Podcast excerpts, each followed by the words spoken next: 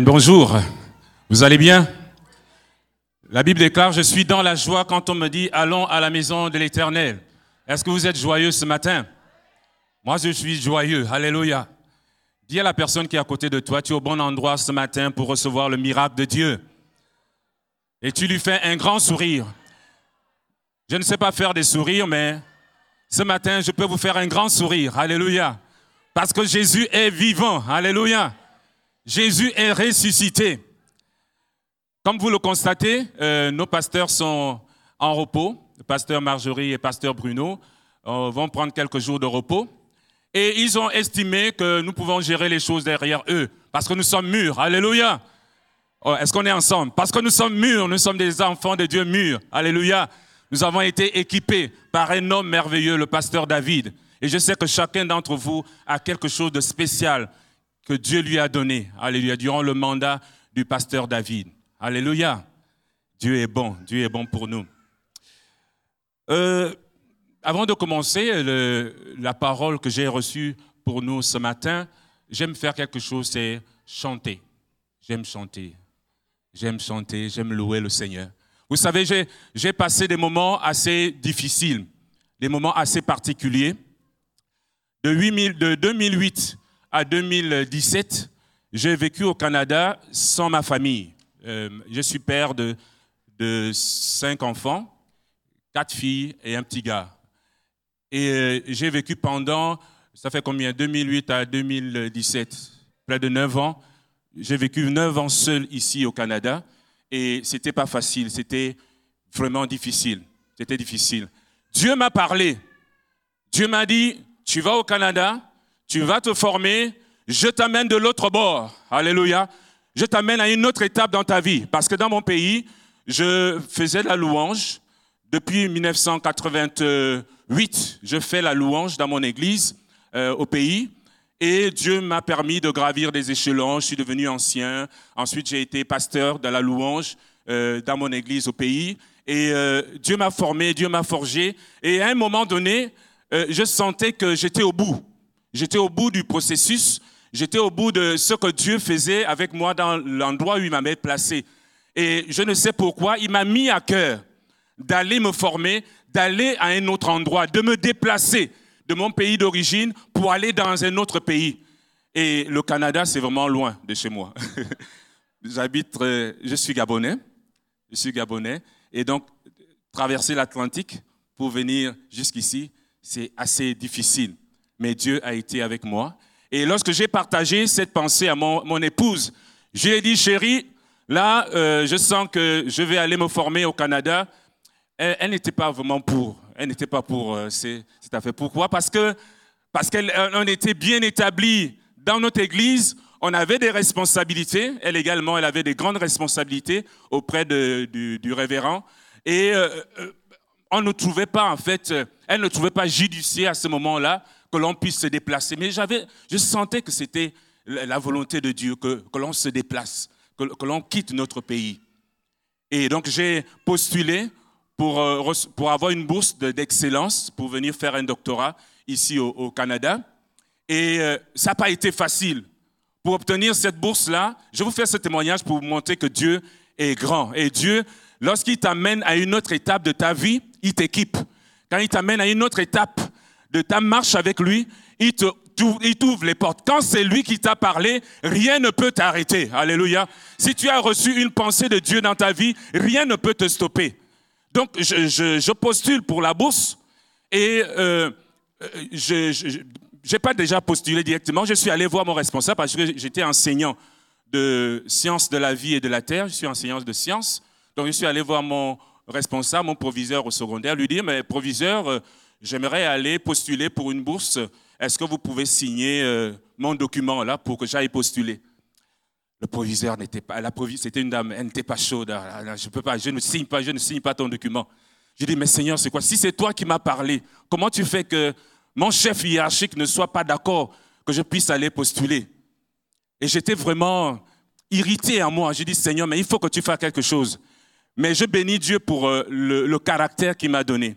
Je suis quelqu'un, lorsque vous, me dites non, je ne vais pas crier, je ne vais pas pestiforer, je ne vais pas me gesticuler. Je vais venir tranquillement encore m'asseoir. Donc, à son bureau, à, la salle d'attente, je m'asseyais tous les jours. Je venais m'asseoir après les cours. Euh, elle me voyait passer, elle repassait. Elle passait, elle à son bureau, j'étais là, elle repassait. Et un jour, elle me regarde, me dit, mais je déjà dit que je ne signe pas ton document, qu'est-ce que tu fais là? Je dis, non, mais, madame, je veux cette signature. Et après deux semaines comme cela, un jour, elle me dit, bon, viens, viens ici, parce que là, je, tu, as, la chance parce que j'étais à la prière aujourd'hui, parce qu'elle est catholique, elle allait prier le matin, je ne sais pas quoi.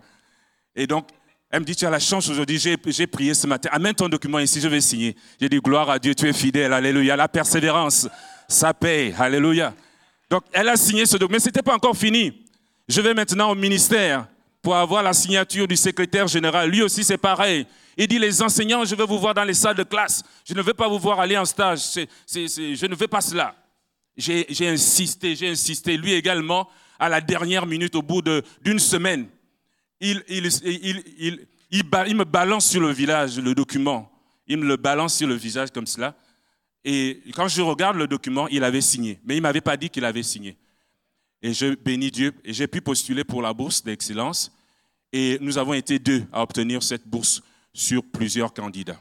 Dieu est fidèle, il est bon. Donc je suis venu au Canada et je pensais que ma famille allait me rejoindre facilement. Mais ça n'a pas été le cas.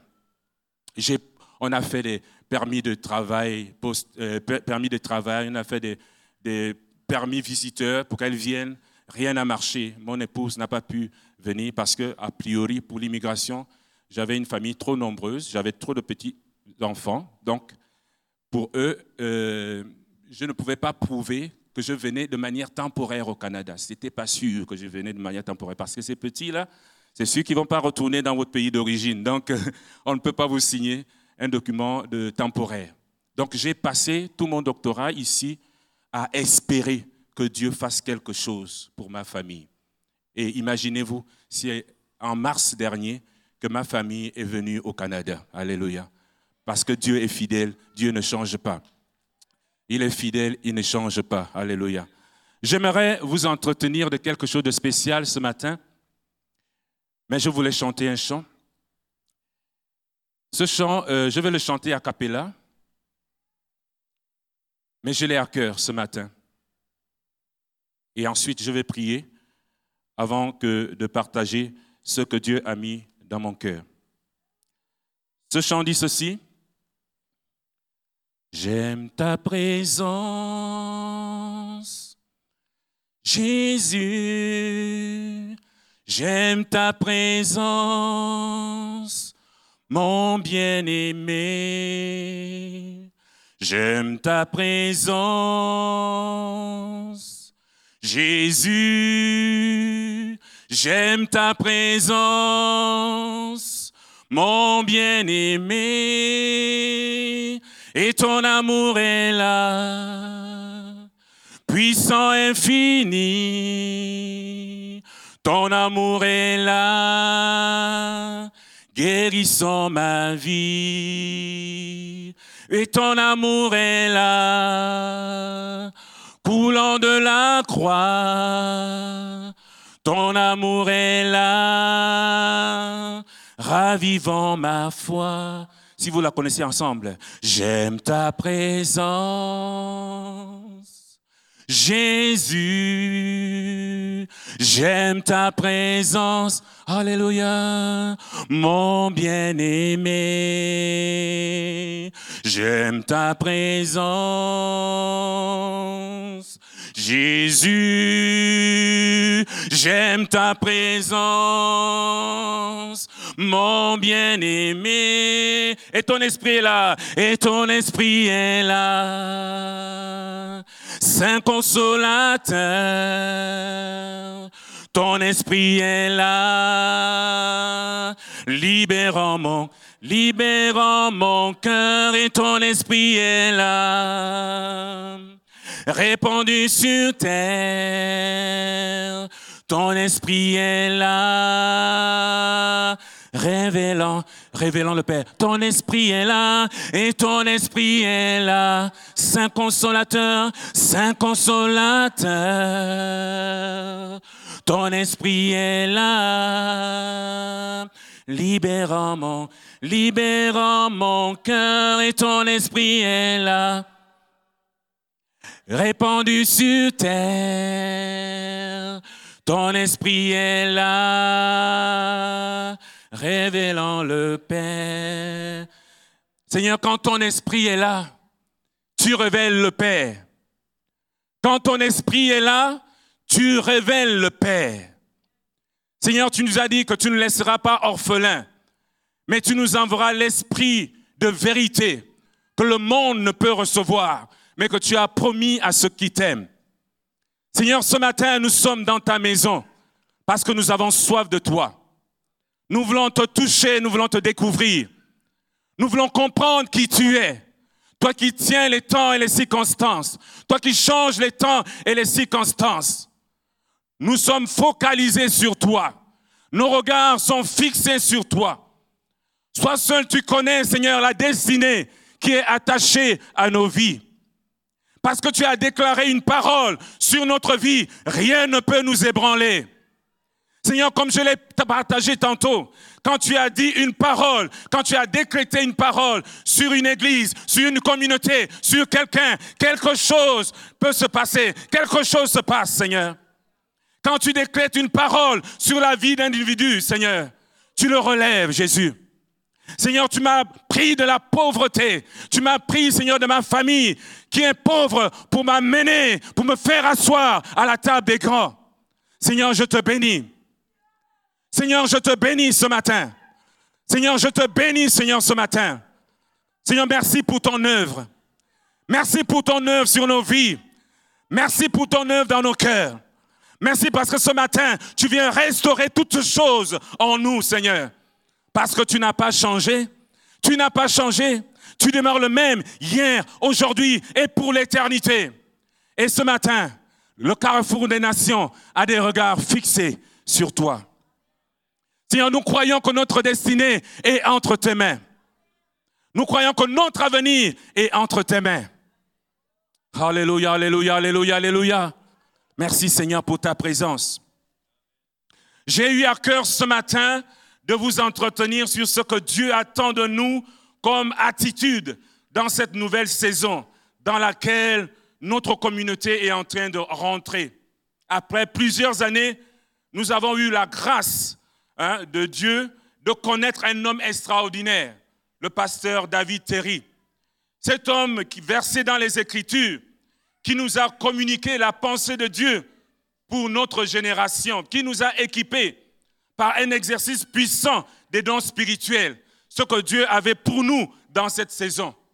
Mais Dieu nous dit maintenant, passez de l'autre bord, comme je l'ai lu tantôt. Passez de l'autre bord.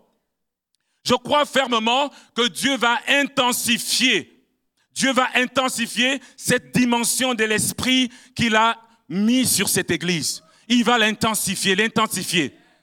Si nous pensons que euh, euh, le pasteur David a impulsé quelque chose de glorieux, je pense que Dieu va amener cette chose un peu plus haut, un peu plus haut, parce qu'avec lui, nous allons de gloire en gloire. Alléluia. Avec Dieu, nous allons de gloire en gloire. Avec Dieu, nous allons de gloire en gloire. Si nous avons connu une dimension de l'esprit, cette dimension de l'esprit va s'accroître au milieu de nous. Cette dimension de, l'esprit va se révéler encore un peu plus. Et à chaque fois que Dieu faisait entrer son peuple dans une autre saison, dans une autre saison, dans sa marche avec lui, dans sa connaissance de lui, les exigences de Dieu augmentaient. Le message que je vais vous donner ce matin ne sera peut-être pas agréable pour certains d'entre nous. Il ne sera peut-être pas facile à digérer, mais c'est ce que Dieu a mis dans mon cœur ce matin. Et je prie le Seigneur que vous perceviez dans l'esprit ce que Dieu veut dire à l'Église. Parce que lorsque je parle, je parle d'abord dans l'esprit. Je parle euh, aux entités spirituelles. Et vous êtes esprit. Parce que Dieu vous a fait esprit. Donc je parle au monde spirituel. Je parle à l'enfer. Je parle aux situations, aux événements. Et je déclare la parole de Dieu sur ces choses. Alléluia. Donc je vous disais qu'à chaque fois que Dieu a mené son peuple dans autre chose, il augmentait dans ses exigences. Après que Moïse soit mort, Dieu a donné le bâton du commandement à Josué. Il a dit à Josué, c'est toi qui vas faire entrer mon peuple dans la terre promise. Josué a été équipé par Dieu auprès de Moïse. La Bible déclare que lorsque Moïse était sur la montagne, Josué n'était pas loin, au bas de la montagne. Il n'était pas loin. Quand Dieu se révélait à Moïse, Josué n'était pas loin. Donc Moïse est mort. C'est Josué qui doit prendre le bâton de pèlerin pour conduire le peuple de Dieu à la terre promise. Une autre dimension, une autre saison. Et Dieu a établi Josué pour la conquête de la terre promise. Et plus que, dans pour le passé, les enfants d'Israël devaient agir fidèlement selon ce que Dieu avait prescrit à Moïse. Ils devaient agir fidèlement. Il y a quelque chose qui m'a interpellé par rapport à cela. Quand Moïse était là, ceux qui avaient murmuré dans le désert, ceux qui avaient murmuré contre Dieu dans le désert, ont eu le temps de mourir dans le désert. Ils ne sont pas entrés dans la terre promise. Ils ont tourné en rond pendant 40 ans dans le désert et ils sont morts dans le désert. Mais ils ont eu le temps. Ils ont murmuré contre Dieu, ils se sont rebellés contre Dieu. Ils ont tourné en rond pendant des années dans le désert. Après, ils sont morts. Mais au temps de Josué, c'était différent. Dieu traitait le péché d'une autre manière. Il suffit que vous lisiez Josué 7.1, l'histoire d'Acan qui a amené le feu étranger dans la maison de Dieu. Parce que dans la conquête, quand on est dans la conquête, il n'y a pas de, euh, a pas de demi-mesure. Il faut que l'on gagne la bataille. Et celui qui amène un feu étranger, on le met de côté. Donc les exigences de Dieu avaient augmenté. Dieu exigeait de Josué qu'il règle de manière rigoureuse la question du péché et de la légèreté au milieu des enfants de Dieu. Son exigence de consécration avait monté d'un cran parce qu'il fallait conquérir des territoires. Lorsque vous lisez dans les actes des apôtres, après que Jésus soit monté à la droite de Dieu, il envoie le Saint-Esprit promis sur ses enfants. Et la venue du Saint-Esprit initiait une nouvelle saison dans la vie des disciples. Une saison de miracles, une saison où les dons spirituels se manifestaient, une saison où Dieu glorifiait son nom par des prodiges. La Bible déclare que lorsque Pierre et Jean marchaient, lorsque Paul marchait, lorsque les apôtres marchaient, les, gens étaient guéris rien que par l'ombre. L'ombre de Pierre guérissait les malades. C'est des choses que Jésus ne, faisaient pas, à l'époque Jésus ne faisait pas. Ils ont fait des choses plus grandes. Dieu se relevait avec puissance avec les apôtres. Parce que le Saint-Esprit promis était là. Mais la Bible déclare que le niveau, apparemment, le niveau, d'exigence par rapport à Dieu, par rapport à la consécration, avait également monté. L'histoire d'Ananias et Saphira, en acte 5, versets 1 à 11, nous en dresse un portrait quelque peu éloquent. Pour ceux qui ne connaissent pas l'histoire d'Ananias et Saphira, vous pourrez la lire dans Acte 5, versets 1 à 11. Je ne vais pas m'apesantir dessus parce que ce n'est pas l'objet de mon propos de ce matin. Je vais poser les bases de ce que j'ai envie de dire sur le fait que Dieu monte dans ses niveaux d'exigence. Et dans la nouvelle saison dans laquelle nous entrons, Dieu nous invite à monter. Est-ce que tu es prêt à monter? Tu es prêt à monter? Dieu demande de nous un peu plus. Si nous voulons un peu plus de sa gloire, il nous demande un peu plus également en consécration. Il nous demande un peu plus. Il y a une histoire qui m'a également interpellé, c'est celle du jeune Samuel, le fils d'Anne, lorsque Dieu a donné cet enfant à cette dame et elle a eu à cœur de le donner à Dieu dans le temple. L'enfant grandissait dans le temple. Et la Bible déclare que chaque année, chaque année, sa mère lui cousait un nouveau vêtement. Chaque année, il avait un nouveau vêtement. chaque année. À chaque fois qu'il grandissait, sa mère lui donnait un nouveau vêtement. Nous grandissons. Le CN grandit. Et Dieu veut nous revêtir d'un nouveau vêtement. Parce que la gloire qui s'en vient, elle sera grande. Il veut nous revêtir. Il veut nous revêtir. Alléluia. Notre niveau de consécration, d'engagement doit augmenter. C'est sur ce sujet que je souhaite vous entretenir pendant quelques minutes. Je ne parle pas beaucoup. Ceux qui me connaissent, je suis très, très... Vous allez rentrer très tôt aujourd'hui. Et nous allons dire Alléluia, les pasteurs ne sont pas là, on va en profiter.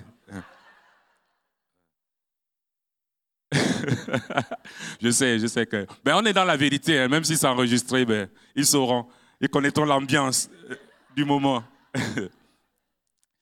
J'avais un message en fait avant de venir ce matin, mais Dieu a changé ce message-là. Lorsque j'ai parlé euh, au chantre euh, vendredi, parce que Dieu m'a fait la grâce d'être maintenant le responsable du groupe de l'équipe de louanges, lorsque j'ai parlé avec eux, Dieu m'a allumé sur un, verset. Et j'ai les communiqué et Dieu m'a mis à cœur de, vous dire également ce qu'il a dans mon cœur par rapport à cette verset. Donc le verset de base de notre exhortation, c'est Ésaïe chapitre 6, à partir du verset 1 jusqu'au verset 8. Ésaïe 6, 1 à 8. Je vais lire la parole de Dieu. Quand je lis la parole de Dieu, je parle fort parce que c'est la parole de Dieu. Je déclare en même temps des choses. Des choses doivent tomber, des situations doivent changer. Alléluia. C'est pourquoi vous me voyez élever la voix. Lorsqu'on lit la parole de Dieu, on ne doit pas le faire comme on murmure, comme si on murmurait. On déclare des choses dans l'esprit. Alléluia. Donc ne soyez pas offusqués que j'élève ma voix. L'année de la mort du roi Osias, je vis le Seigneur assis sur un trône très élevé et les pans de sa robe remplissaient le temple. Des séraphins se tenaient au-dessus de lui. Ils avaient chacun six ailes. Deux dont ils se couvraient la face, et deux dont ils se couvraient les pieds, et deux dont ils se servaient pour voler. Ils criaient l'un à l'autre, les séraphins criaient l'un à l'autre, et disaient, Saint, Saint est l'Éternel des armées, toute la terre est pleine de sa gloire. Les portes furent ébranlées dans leur fondement par la voix qui retentissait. Vous comprenez pourquoi ma voix doit retentir ce matin? Les portes furent ébranlées dans leur fondement par la voix de Dieu. Et la maison se remplit de fumée. Alors je dis, là c'est Isaïe qui parle, alors je dis, malheur à moi, je suis un homme perdu car je suis un homme dont les lèvres sont impures. J'habite au milieu d'un peuple dont les lèvres sont impures. Et mes yeux ont vu, mais, et mes yeux ont vu le roi, l'éternel des armées. Mais l'un des séraphins vola vers moi, tenant à la main une pierre ardente qu'il avait prise sur l'autel avec des pincettes. Il en toucha ma bouche et dit, Ceci a touché tes lèvres. Ton iniquité est enlevée et ton péché est expié. Verset 8. J'entendis la voix du Seigneur disant, Qui enverrai-je Et qui marchera pour nous? Je répondis, Me voici, envoie-moi. Alléluia. Je répondis, Me voici, envoie-moi. Le premier point que j'aimerais partager avec vous ce matin, c'est que lorsque nous sommes dans une situation de transition, parce que c'est le cas ici, lorsque vous lisez euh, cette histoire d'Ésaïe, chapitre 6, on dit l'année de la mort du roi Osias. Donc nous étions en contexte de mort d'un leader, un leader majeur. Vous lirez son histoire dans deux chroniques je pense, chapitre 26. Un roi qui a fait de grandes choses au milieu de ses enfants. Un roi qui a établi des choses par son autorité, par ce que Dieu a mis en lui. Un roi qui a relevé les défis et Dieu a été avec lui. Dieu lui a permis de conquérir des territoires. Mais la Bible déclare qu'à un moment donné, parce qu'il était devenu puissant, parce qu'il était devenu fort, le roi Osias est allé dans le temple pour vouloir offrir des parfums, tâche qui est réservée aux sacrificateurs et aux lévites. Et la Bible déclare qu'une lèpre est venue sur lui. Et donc il est mort. Il a été retiré en fait du peuple de Dieu parce qu'il avait la lèpre et il est mort dans ce contexte. Mais j'aimerais ici vous focaliser sur le fait que nous sommes dans une période de transition, dans un contexte de transition où Osias, le roi Osias, est mort. Et dans ce contexte, la Bible déclare qu'Esaïe vit le Seigneur assis sur un trône très élevé.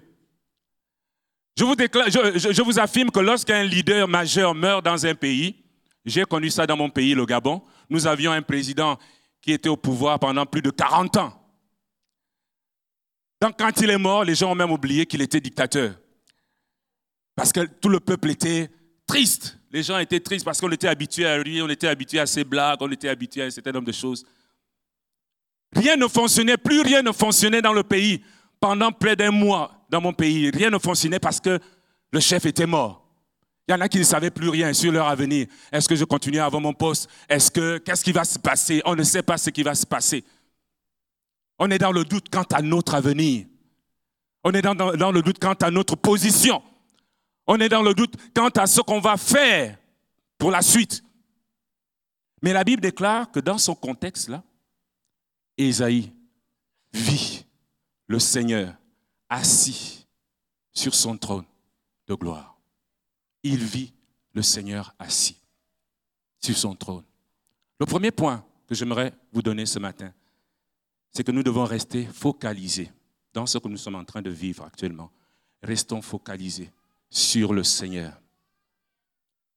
Restons, que nos regards restent focalisés sur le Seigneur. Ne nous détournons pas de notre trajectoire. Restons focalisés sur lui.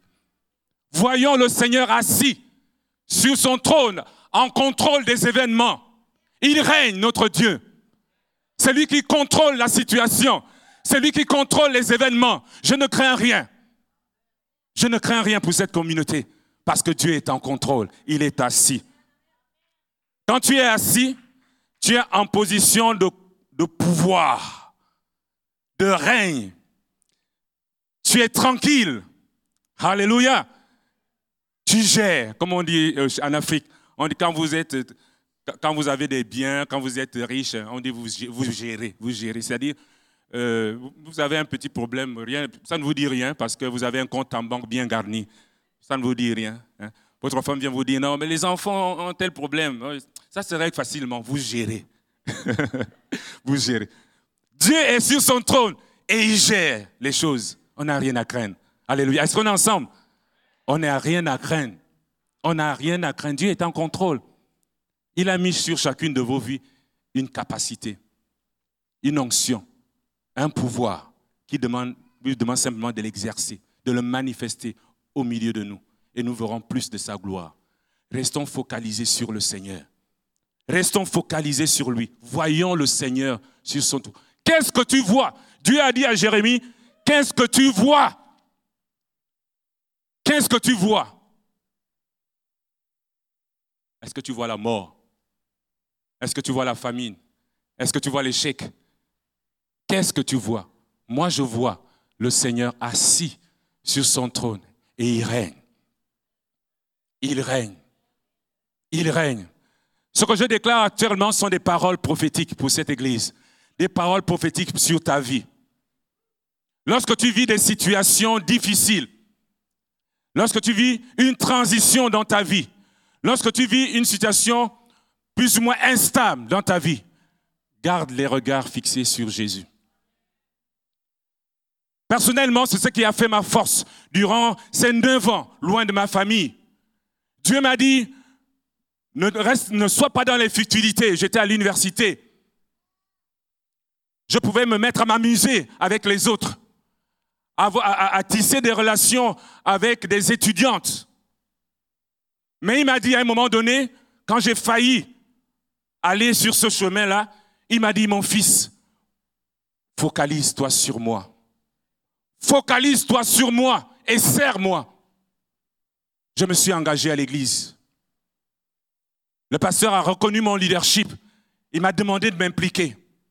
J'ai décidé de saturer ma vie des choses de Dieu. J'ai décidé de saturer ma vie du Seigneur, de rester focalisé sur lui. Il y a un homme de Dieu qui a fait une expérience. Il a mis un bocal où il a rempli euh, de sable et il a appelé un disciple pour lui dire Est-ce que tu peux introduire quelque chose dans ce bocal qui est rempli? Il dit Il est forcé. Non, rien ne pouvait entrer parce que ce bocal était rempli de sable. Quand ta vie, ton cœur, tout ton être est rempli de Dieu, rien d'autre ne peut entrer. Rien d'autre ne peut entrer. Restons focalisés sur le Seigneur. Que son règne s'imprime sur nos vies, que son règne s'imprime sur notre avenir, sur notre destinée. Qu'est-ce que tu vois ce matin? La Bible déclare dans Jérémie 29, 11, Car je connais les projets que j'ai formés sur vous, dit l'Éternel, projets de paix et non de malheur, afin de vous donner un avenir et de l'espérance. Il y a une espérance attachée, une espérance attachée à notre appel, au fait que nous soyons dans le Seigneur.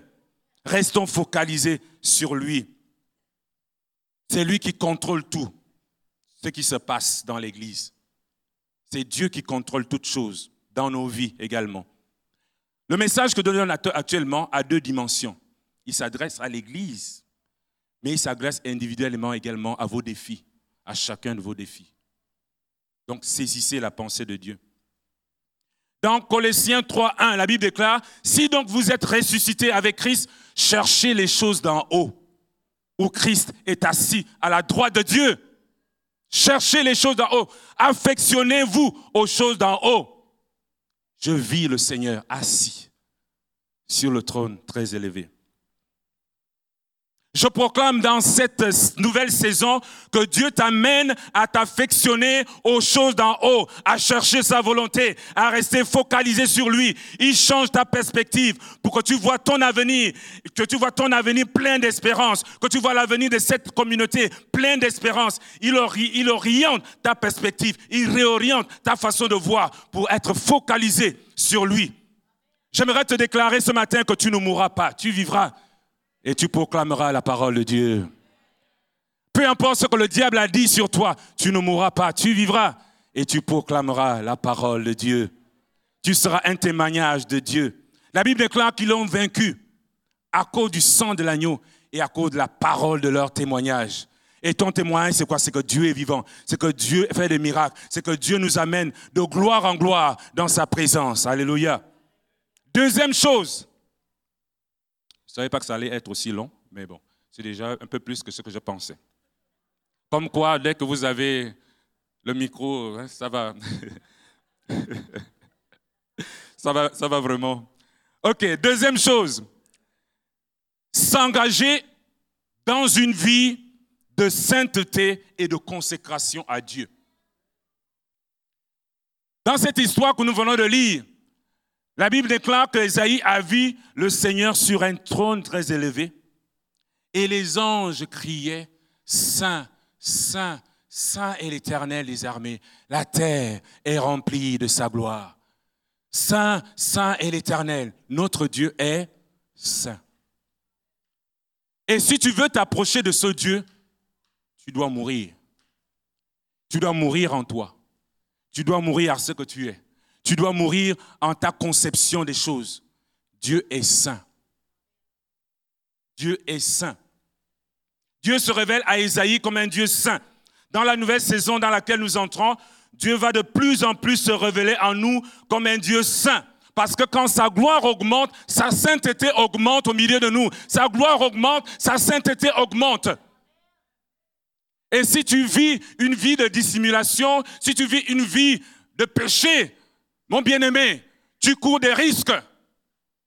Tu cours des risques. Dieu ne tolère pas le péché, Dieu ne tolère pas les faux semblants dans sa maison. Nous devons marcher dans la vérité. Si un frère a quelque chose contre toi, au lieu d'élever les mains et dire Seigneur Abba Père, sois béni, la Bible dit laisse ton offrande et va d'abord te réconcilier avec ton frère. C'est ça la parole de Dieu. Si tu as la haine dans ton cœur contre ton père, contre tes parents, contre tes enfants, ça ne sert strictement à rien, c'est du vent. Que tu viennes élever les mains dans l'assemblée des justes en sachant qu'il y a ce problème. Mais bien aimés, réglons nos affaires avant d'adorer le Seigneur. Parce qu'il va intensifier sa gloire au milieu de nous. Quand Jean Roch va de nouveau, quand il va de plus en plus chanter le Seigneur, la gloire de Dieu va se révéler. Et si tu es dans les faux semblants, tu risques d'avoir des problèmes. Comme M. Akab. Je ne sais pas si vous connaissez l'histoire d'Akab.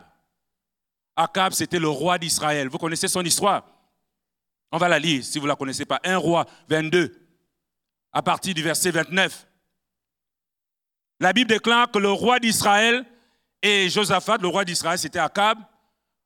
Donc le roi d'Israël et Josaphat, roi de Juda, montèrent à Ramoth, en Galade. Le roi d'Israël dit à Josaphat, je veux me déguiser pour aller au combat. Mais toi, revêt-toi de tes habits. Et le roi d'Israël se déguisa et allait au combat. Entre parenthèses, Akab marchait hors de la volonté de Dieu. C'était le mari de, vous connaissez, hein, Jézabel. C'est Jézabel qu'on connaît plus qu'Akab. Il marchait hors des voies de Dieu. Et il va à la guerre. Il y a des guerres spirituelles dans lesquelles Dieu va nous engager, mes bien-aimés. Si nous allons de manière déguisée, nous nous exposons. La Bible déclare, dans le verset suivant, le roi de Syrie avait donné cet ordre aux 32 chefs de ses chars vous n'attaquerez ni petit ni grand, mais vous attaquerez seulement le roi d'Israël. Il visait le roi d'Israël. Mais Akab s'était déguisé pour qu'on ne le reconnaisse pas. Quand les chefs des chats aperçurent Josaphat, ils dirent certainement, c'est le roi d'Israël. Parce que Josaphat, lui, il avait les habits de roi. Ils se sont dit, oui, c'est lui. Ils s'approchèrent de lui pour l'attaquer. Josaphat poussa un cri. Les chefs, les chefs des chats, voyant que ce n'était pas le roi, Israël s'éloignèrent de lui. Alors un homme tira de son arc au hasard et frappa le roi d'Israël au défaut de sa cuirasse. Sa cuirasse, cuirasse avait un défaut. Et la flèche qui a été tirée, la Bible dit au hasard, ça veut dire qu'on ne le visait pas. Ça ne le visait pas du tout. La flèche a été tirée au hasard. Et cette flèche est venue où? Là où il avait un défaut dans sa cuirasse. Nous sommes dans l'armée du Seigneur. Chacun de nous ici a une armure. Chacun de nous a un casque, une armure. Est-ce que ton armure a un défaut? Si ton armure a un défaut, mon bien-aimé, répare ton défaut. Répare le défaut de ton armure ce matin. Parce que Dieu va intensifier les guerres spirituelles pour conquérir le territoire qu'il a pour cette Église. Réparons les brèches dans nos vies. Ainsi mourut le roi qui fut ramené à Syrie et on enterra. Quand nous nous approchons de Dieu à travers du sang de Jésus, Dieu nous conduit à mourir à nous-mêmes, à nos désirs, à nos passions et à revêtir Christ plus sa présence s'intensifie dans nos vies et dans l'Église, plus le caractère de Dieu doit prendre place dans nos vies. Le caractère de Jésus doit prendre place. Jusqu'ici, on a mis l'accent, et c'est bien, c'est une bonne chose, ça va continuer. On a mis l'accent sur les dons spirituels, la manifestation des dons spirituels, l'exercice des dons spirituels. Mais Dieu, dans les temps qui viennent, va aussi travailler notre caractère. Notre caractère. Si nous avons les dons et notre caractère fait défaut, nous allons finir mal. Comme l'a été l'église de Corinthe. Lisez les livres de Corinthiens. Et vous voyez tout ce que Paul a pu leur dire. Parce qu'ils étaient bénis de dons spirituels. Mais ils ont commencé à faire des choses que le monde ne faisait même pas. Des responsables qui se marient avec euh, des femmes mariées, euh, le désordre total dans une église remplie de dons spirituels. Dieu va travailler notre caractère, notre sanctification. Ne nous déguisons pas dans la présence de Dieu. Dernier point. Alléluia, on est vers la fin. Dernier point, comme Marc vient de le dire tantôt, donc je renchéris par rapport à ce qu'il a dit. Il faut que nous nous engagions un peu plus dans l'œuvre du Seigneur. Dieu a dit à, à, Esaïe, qui enverrai-je Qui marchera pour nous? Qui enverrai-je Dieu lance un appel. Et la réponse est individuelle. Qui enverrai-je Dans la saison dans laquelle nous entrons, Dieu va de plus en plus nous lancer un appel à le servir. Notre engagement à vivre dans la sanctification, le renoncement en nous-mêmes, nous introduit, que l'on le veuille ou pas, dans le service de Dieu. Vous savez, s'il y a quelque chose que je n'ai jamais voulu faire, c'est tenir un micro. Parce que je n'ai pas le caractère pour ça. Je suis timide de nature. Je vous assure. Ça ne se voit pas, mais je suis timide de nature. Timide. Au point où, dans mon adolescence, je, je pouvais rester dans ma chambre pendant des jours sans que mes parents me voient. Mes tantes avaient peur de moi parce que je ne parlais pas beaucoup. Donc quand j'apparaissais, elles avaient peur de s'approcher de moi. Mais je bénis Dieu parce que le, le Seigneur est passé par là. Mais vous voyez, quelqu'un de timide, introverti, Dieu lui donne la, le micro. Dieu, c'est toi, tu dois parler. C'est impensable. Parce que quand tu vis une vie de consécration à Dieu, impérativement, tu dois bénir les autres. Tu dois bénir, c'est impossible que tu restes sous le boisseau. La Bible dit, on ne met pas une lampe sur le boisseau, on, doit la mettre sur la table pour qu'elle éclaire, elle éclaire la multitude. Ma vie doit éclairer, mon témoignage doit éclairer, ce que Dieu a fait dans ma vie doit éclairer, ce que Dieu a fait dans ta vie doit éclairer les gens. Tu as des dons, tu as des capacités, tu as des potentialités. Tu sais chanter, tu sais jouer d'un instrument de musique, tu peux faire du multimédia, tu peux gérer des enfants. Dieu t'a donné des capacités, des dons. Mets-les au service des saints. Ne restons pas à la maison et venons à l'église tous les dimanches. Chez nous, on dit, ne chauffons pas les bancs de l'église. Hein? Dans mon église au pays, je sais que ce n'est pas, pas la même chose ici, il y en a qui ont des places réservées. Et quand tu viens tôt, tu prends leur place, c'est la bagarre. Avant le culte, c'est ma place. C'est pas ça que Dieu nous a appelés. Dieu nous a appelés à le servir d'abord, à une source de bénédiction pour les autres. Tu as quelque chose en toi qui doit se révéler. La création attend avec un ardent désir ce que Dieu a mis en toi. Ne le cache pas, ne le cache pas, mon bien-aimé. Ne le cache pas. La Bible dit dans Acte 1, 8, vous recevrez une puissance, le Saint-Esprit survenant sur vous, et vous serez mes témoins à Jérusalem, dans toute la Judée et dans la Samarie. Dieu veut que nous soyons des témoins. dans cette période de transition, plus que jamais, nous devons témoigner de Jésus. Nous devons nous impliquer dans le service du Seigneur.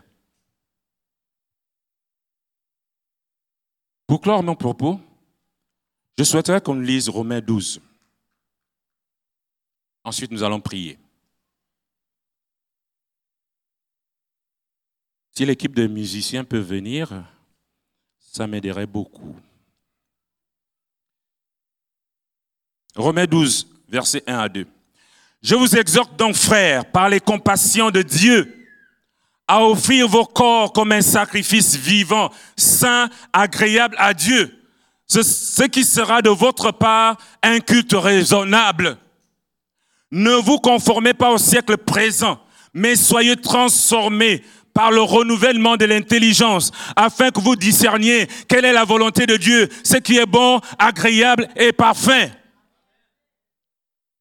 La nouvelle saison dans laquelle Dieu nous introduit sera marquée par une grande manifestation de la gloire de Dieu Elle exige de ce fait que nous puissions faire des mises à jour de notre logiciel intellectuel, de notre compréhension des choses de Dieu, afin que nous apprenions à avoir un discernement sur les enjeux du moment. C'est pas le moment de dormir à la maison. C'est pas le moment de se relâcher. C'est le moment de servir le Seigneur. C'est le moment de prier. C'est le moment d'élever la voix. C'est le moment d'être rempli de feu. C'est le moment d'intensifier ces choses. Parce que si nous ne le faisons pas, l'ennemi va vouloir s'émisser. L'ennemi va vouloir faire sa zidanie. Intensifions dans la prière. Intensifions-nous dans la consécration. Intensifions-nous dans, le fait de fixer nos regards sur Jésus. Trois sujets de prière que nous allons voir. Maintenant, que Dieu nous aide à rester focalisés sur lui, peu importe ce que nous traversons. Deuxième chose, que Dieu nous aide à être vrais dans sa présence et à vivre sa sainteté. Troisième chose, que Dieu augmente notre niveau d'engagement dans son œuvre. Est-ce qu'on peut prier par rapport à ces trois sujets? Prions le Seigneur. J'aime ta présence, Jésus. J'aime ta présence, mon bien-aimé. J'aime ta présence, Jésus. J'aime ta présence.